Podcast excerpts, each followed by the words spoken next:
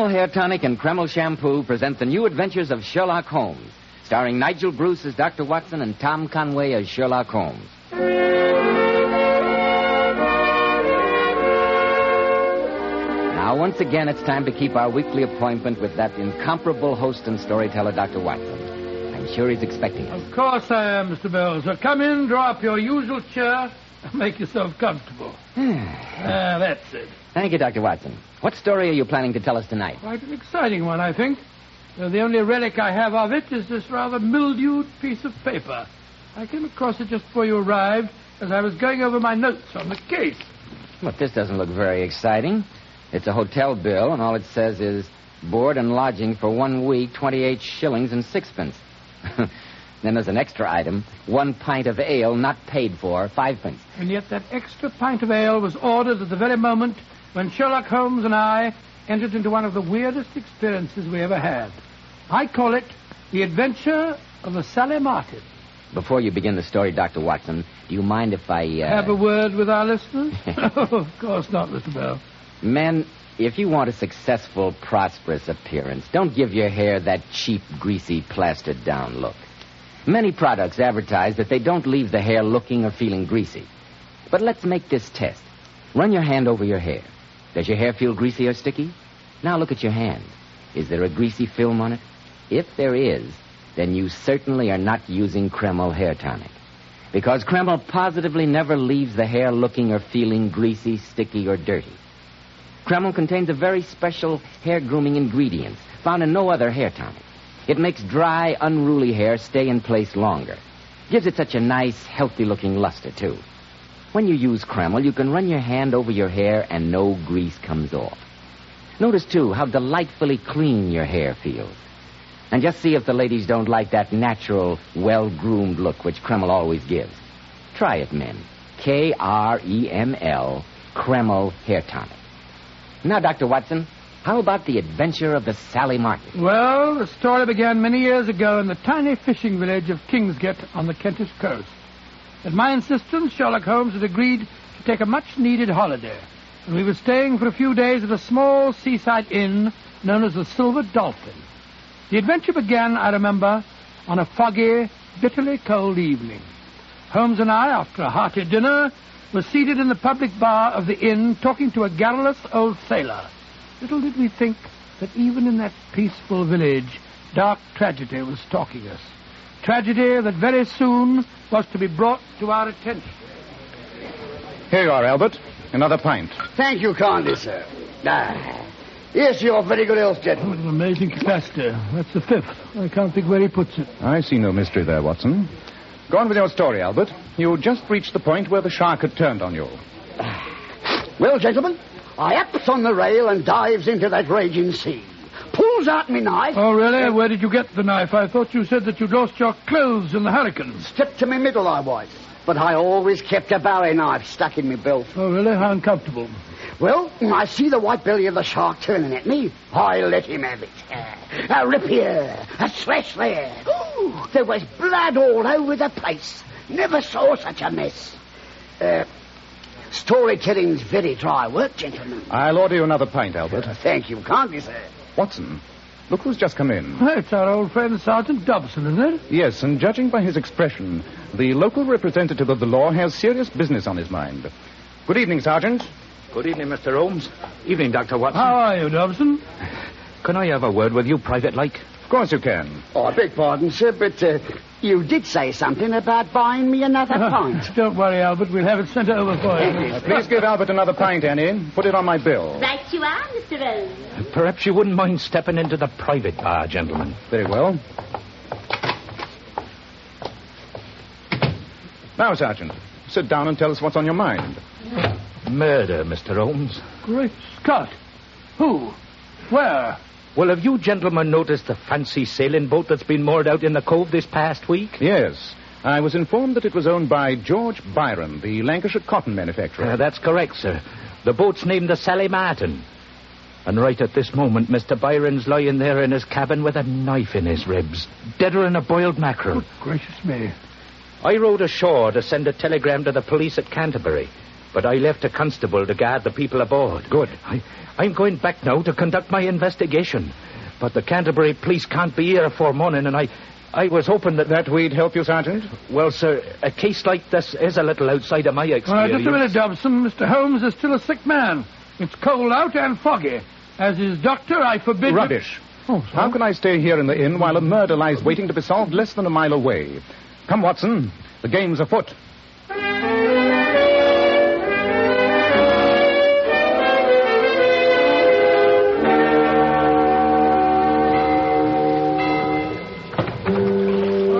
How much further is it, Sergeant? About a quarter of a mile, sir. If we don't get there soon, I won't answer for the consequences. I'm a rotten sailor. Cheer up, Watson. In the meanwhile, Sergeant, suppose you give me as many facts as possible. How many people are aboard the Sally Martin? Well, there's 3 passengers, Mr. Holmes, and 2 in the crew. Well, let's have those passengers first. Well, there's Mrs. Byron, the dead man's wife. A lot younger than him she is, and she looks a bit on the flighty side, if you ask me, even though she was having a proper fit of hysterics-like. And then there's Clarence Byron, the dead man's brother.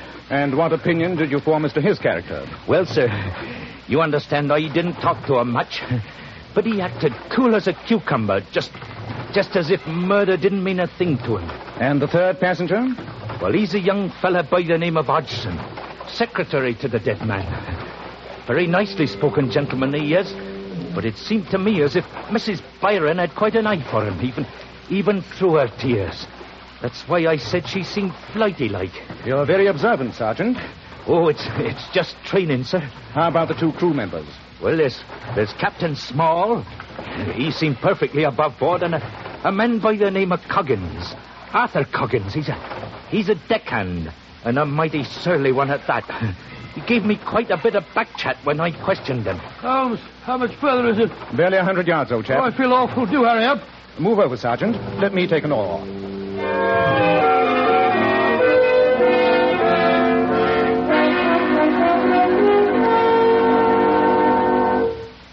There's the murdered man, Mr. Holmes. That's just how we found him. Very illuminating. Look at that murderous knife. It's buried to the hilt in his chest. Yes, but more interesting than the knife at the moment is the tableau presented in this cabin. What story does it tell you, Watson? Very simple story. Somebody opened the cabin door, came in, and stabbed him. Oh, come now. Surely our years together have made you a little more perceptive than that. Well, that's what you're driving at. Well, for one thing, in his right hand is an open book. Oh, been reading? Yes, and the sergeant has told us that the oil lantern beside his bunk was still burning when the body was found. Oh, that's right, Mr. Holmes. There's no sign of a struggle. The bedclothes aren't even rumpled. No cry for help was heard, so let us reconstruct the scene. Mr. Byron was lying in his bunk, reading, as you observed, Watson. Oh, quite easy. The door opens.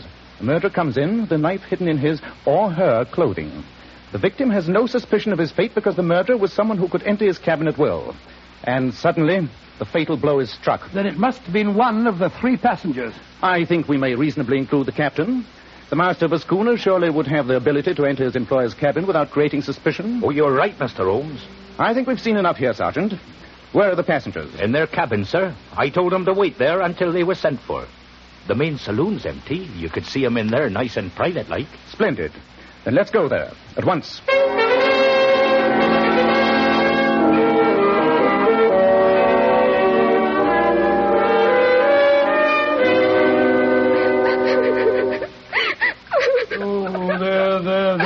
Mrs. Byron, my friend's only trying to help you.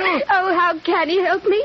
He can't bring poor George back to life again, can he? No, madam, but at least I can try to find his murderer for you. He's right, mum, so take it easy, like, and answer his questions. Very well.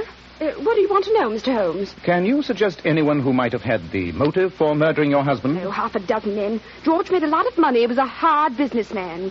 He had many enemies. But none of his business enemies had an opportunity of killing him tonight. His biggest enemy, though I never could make him believe it, is on this very boat now.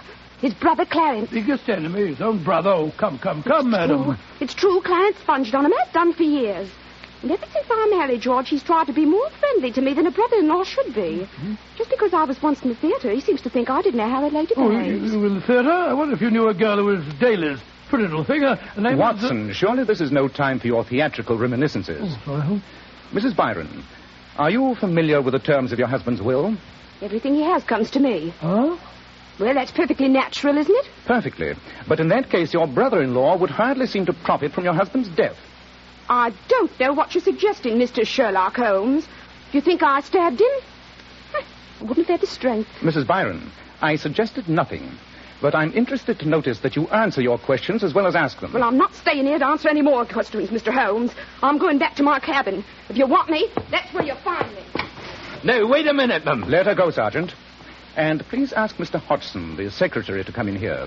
Just as you say, sir. Oh, upon my soul, she's a fiery little thing, isn't she? That's attractive, too. What do you make of her, Holmes? It's hard to say. If one wished to deduce motive, it would be easy. Well, she must be 25 years younger than her husband. And the fortune coming to her, it is death, eh? Precisely. And despite her own statement, a woman would have the strength to stab an unsuspecting man to death. Here's Mr. Hodgson, sir. Thank you, Sergeant. Please sit down, Mr. Hodgson. Yes, Mr. Holmes. This is a shocking business. It is indeed, my boy. I'd like to ask you a few questions. Any questions you like. When did you last see your employer tonight? Shortly after dinner, Mr. Holmes. He was taking a turn round the deck. We chatted for a few minutes, and then I went to my cabin and retired. It was about 9:30 or 9:45. You heard no cry for help, no shout in the night? No, none. The first I knew of the tragedy was when the captain awakened me. Can you suggest who might have had a motive for his murder? Mr. Holmes, that's a little hard to answer. Come now, Mr. Hodgson. Don't hold anything back. You'll have to talk in a court of law, you know. Yes, I suppose so. Well, gentlemen, in my capacity as secretary, I did know that my employer's brother, Clarence, has been borrowing heavily. Only yesterday morning I was compelled to draw my employer's attention to an irregularity in the monthly bank statement. A £500 cheque had been drawn. The signature was a forgery. And you think that Clarence Byron committed that forgery? Yes, I do, sir. And so did my employer. The two brothers had a terrible row about it. Sergeant, will you be good enough to ask Mr. Clarence Byron to come here, please? Right you are, Mr. O. One very personal question, Mr. Hodgson. Was the relationship between you and your employer's wife a purely social one? As a matter of fact, Mrs. Byron has been very kind to me. Oh, really? My family are dead, and she's taken an interest in me. But I give you my word that it's been purely platonic. Mr. Holmes? Yes, Sergeant Hobson? Mr. Clarence Byron's lying in his bunk, sir. He says he can't come here. He's got a heart attack. A heart attack? That's rather convenient, eh, Holmes? Yes, Watson. And it's also convenient that there's a doctor aboard. Let's go and see him, shall we?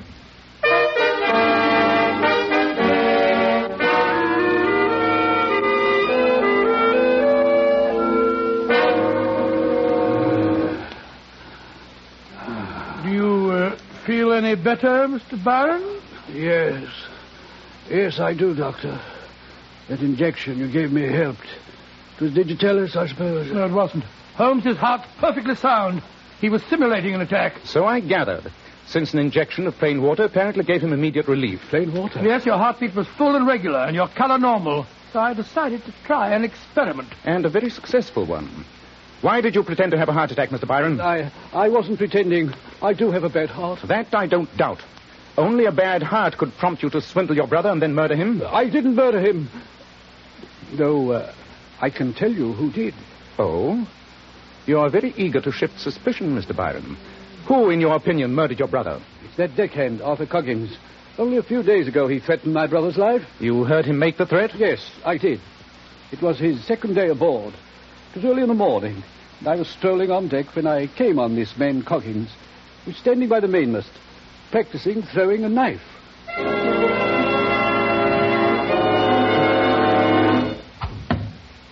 You're pretty handy with a knife, Coggins. What's that? I said you're pretty handy with a knife.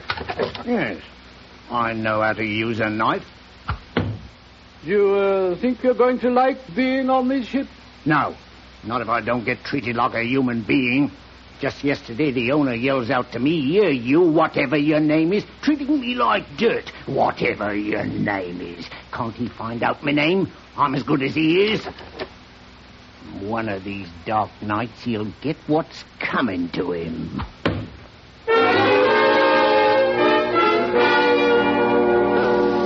That's what he said, Mr. Holmes. And he looked as if he meant business. He's an expert with a knife, you say. Holmes, do you think it's possible that Coggins threw the knife through a porthole into the dead man's cabin? Yes, Watson, it's possible. Your story was interesting, Mr. Byron, though, of course, entirely uncorroborated. I think we'll go and talk to the captain and see if he can supplement your information.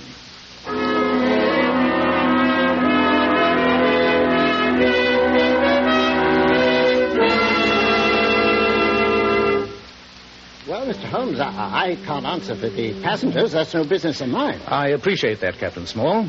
But you'll answer for your crew, no doubt. That I will, sir. And this man Coggins is a no good if ever I saw one.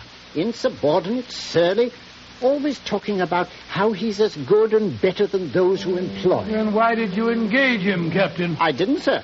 That was arranged by my employer, Mr. George Byron. If I had my way, Coggins would have gone back ashore the first day he stepped aboard. Where are his... Great Scott! Was that a revolver shot? Well, it sounded like it, and it came from the forecastle. Mr. Holmes! Mr. Holmes! This way, Sergeant. Good heavens. Why, it's Coggins. With a smoking revolver in his right hand. He's committed suicide. Yes. Very convincing, isn't it? His head is sprawled on a piece of foolscap. A confession note, no doubt. Yes, it is. Look at this. I killed him, and with my record, I knew you'd catch me, so I took the quick way out. Case is solved, Holmes. On the contrary, Watson, it's becoming more involved. If you look closely, you'll realize that we now have two murders to solve instead of one. And somewhere on this boat, a murderer is still at large and may strike a third time.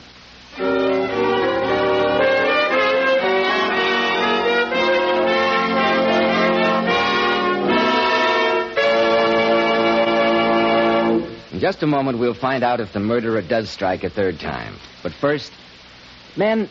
if you're bald, you might as well grin and bear it, because science tells us it's impossible to grow hair where the hair roots are dead. But you certainly can make the most of the hair you've got. And man, you can't beat Kreml hair tonic. To help you, Kreml contains very special hair grooming ingredients found in no other hair tonic. That's why Kreml keeps hair neatly in place longer and without that offensive, greasy look. But Kreml does lots more than keep hair looking handsome. Let me repeat, Kreml does lots more than keep hair looking handsome. A massage with Kreml helps stimulate circulation right in the surface of the scalp. Your scalp feels so alive, so invigorated. At the same time, it removes loose dandruff and has a fine lubricating effect on a dry scalp. And for hair that's so dry that it cracks and falls, remember Kreml actually helps condition the hair, in that it leaves it feeling so much softer and more pliable. Men, buy a bottle of Kreml at any drug counter. It's such a nice, clean product. You can use it every day so that your hair always looks its best. Kreml. Kreml Hair Tonic. So, Dr. Watson, the apparent suicide turned out to be another of the murderer's victims. Yes, Mr. Bell. Holmes at once sent Sergeant Dobson to check the passengers while the three of us stood in that tiny cabin. An oil lamp swinging above us, and shedding a strange glow on the macabre scene. I asked him why he was so positive that it wasn't suicide. You will notice, Watson, that the revolver is in Coggins' right hand. Yes, Holmes, I don't see what... Then ignore the right hand and observe the left. A deckhand is accustomed to hard manual labor.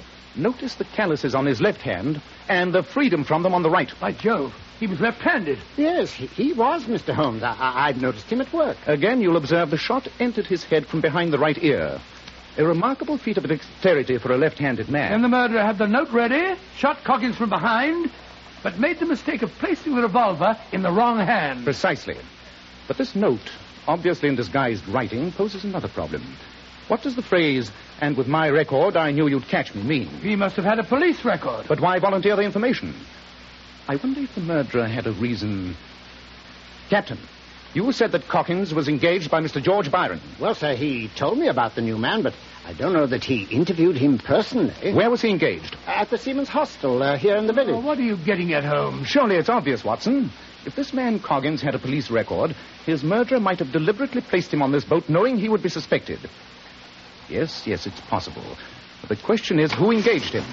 Well, Sergeant? All three of them in their cabins, Mr. Holmes, and swore they unlocked them. And yet we know that one of them must have slipped down here and shot Coggins. Lock them in their cabins, Sergeant. Keep good watch on them. Dr. Watson and I are going ashore. Ashore? Why, Holmes, when the murderer's here on this boat? Because I'm convinced that the clue to his identity lies waiting for us at the Seaman's Hostel. Where is the place, Sergeant, and who runs it? Old Ma Jenkins. It's the house just next to the Red Lion on the quayside. Splendid. Watson, we're taking this note and rowing ashore. Another trip in that filthy rowing boat?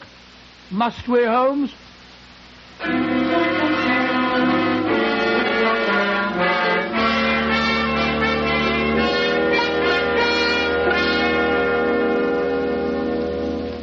It's a fine time of night to roodle a respectable woman out of a warm bed, I must say, and no mistake. But, Mrs. Jenkins... Call me Ma. Everyone calls me Ma. Very well. We've come to you because you're the one person who can help solve two murders that took place on the Sally Martin tonight. Murder? Come into me parlor. I'll light the lamp. There. Now, what's this you say happened aboard the Sally Martin? Fiona, Mr. Byron was stabbed to death about 10 o'clock tonight. Later on, a seaman by the name of Arthur Coggins was killed, too. Arthur was killed? You knew this man, Arthur Coggins? Of course I did. Over a year he's been staying with me. He couldn't get a ship because of his record. What record was that? He brought his ship's papers to me. They all do when they're out of a berth.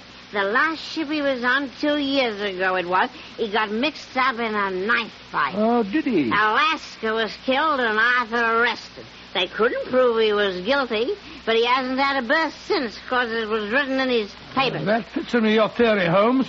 The murderer engaged him deliberately, knowing his record. Exactly. Mrs. Ma. That's me.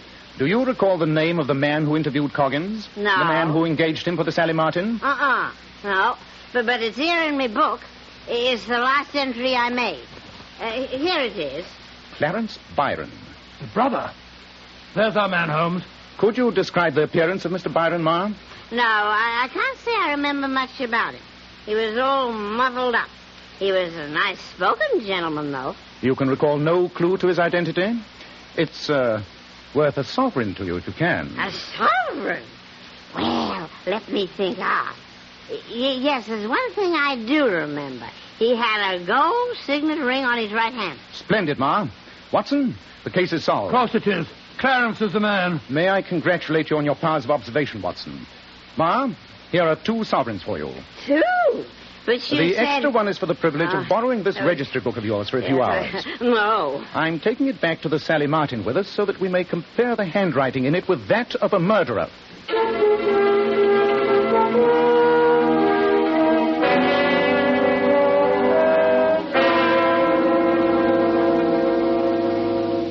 But this is ridiculous, Mr. Holmes. Why should you ask Clarence to sign his name? Bear with me a few moments longer, Mrs. Byron, and you'll see why. I'm blessed if I know what you're up to, Mr. Holmes. A little patience, Sergeant, and you'll see, too. Have you any objection to signing your name, Mr. Byron? I suppose not, though I'm just as confused as the rest of them.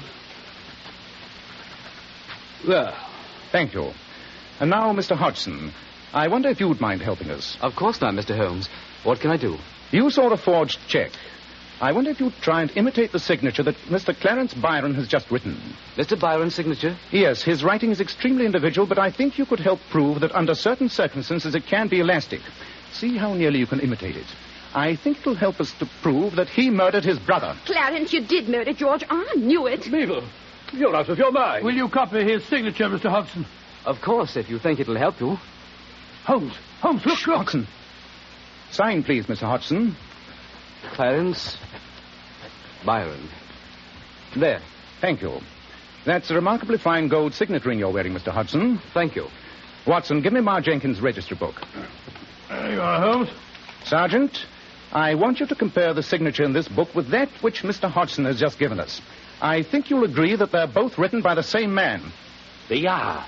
Well, blow me down. So he forged Clarence's signature? Exactly. He is quite a specialist in handwriting. Albert, you didn't kill him. You couldn't have done it. It's no good, Mabel, and you know it as well as I do. You knew what I was up to. You helped me.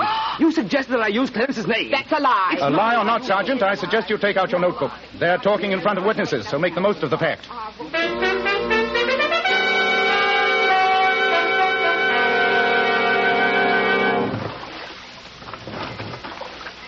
The sun's coming up, Watson. Yes, the sea's calmer, Higgins. A very satisfactory start to a new day. The confessed murderer and his accomplice, both of them safely in the care of the police. Yes, I was convinced until we found him murdered that Coggins, the The deckhand was the guilty party. Exactly what you were meant to think. I thought that as he was an expert knife thrower, he could have thrown one through a porthole into the dead man's cabin. No, Watson. Both portholes were at the head of the bunk, but the knife wound was from the underside of the heart and upwards. It would have been impossible to have thrown the knife through a porthole at such an angle. Yes, I can see it all now. Young Hodgson, coveting his employer's wife, planned a knife murder and then engaged Coggins, knowing that with his record, he'd be the logical suspect. Yes, but like so many murderers, he tried to be too clever. He left enough clues to hang himself half a dozen times over. Why did Clarence pretend to have that heart attack? The nervousness of a person who knows himself to be under suspicion. A futile attempt to escape interrogation. Well, I'm glad it's all over. I'm exhausted and I'm frozen, and I'm delighted to think that this is my last trip in this horrible rowing boat. Whereas I'm feeling very stimulated and in a distinctly altruistic mood. Altruistic? What do you mean, Holmes? If you'll observe the flurry of excitement at the quayside, the figures in blue serge that are at this moment embarking in boats, you'll realize that the police from Canterbury have just arrived. Well, I still don't see how altruism comes into the picture. I intend to claim no credit in the solution of this crime. And in consequence, I see little reason why our old friend Sergeant Dobson should not very soon be known as Inspector Dobson.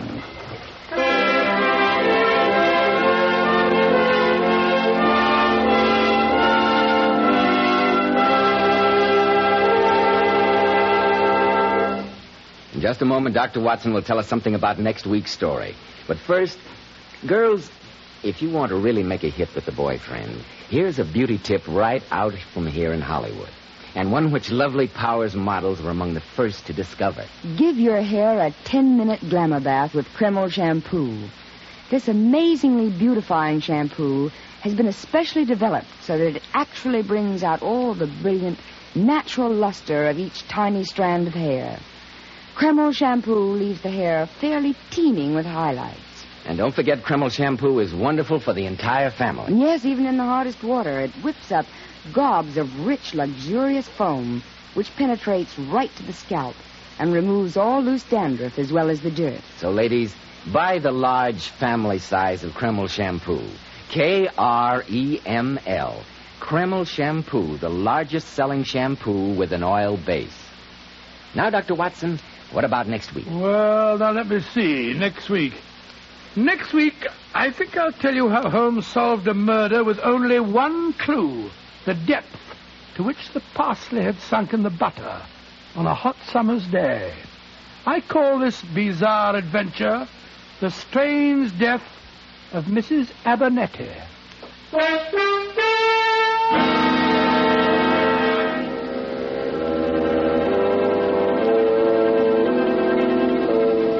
Tonight's new Sherlock Holmes adventure was suggested by an incident in Sir Arthur Conan Doyle's story, The Rygate Puzzle. Nigel Bruce appeared by permission of California Pictures. Tom Conway through the courtesy of Eagle Lion Pictures. This is Joseph Bell speaking for Kreml Hair Tonic and Kreml Shampoo, and inviting you to be with us next week at this same time when Dr. Watson will tell us about The Strange Death of Mrs. Abernethy.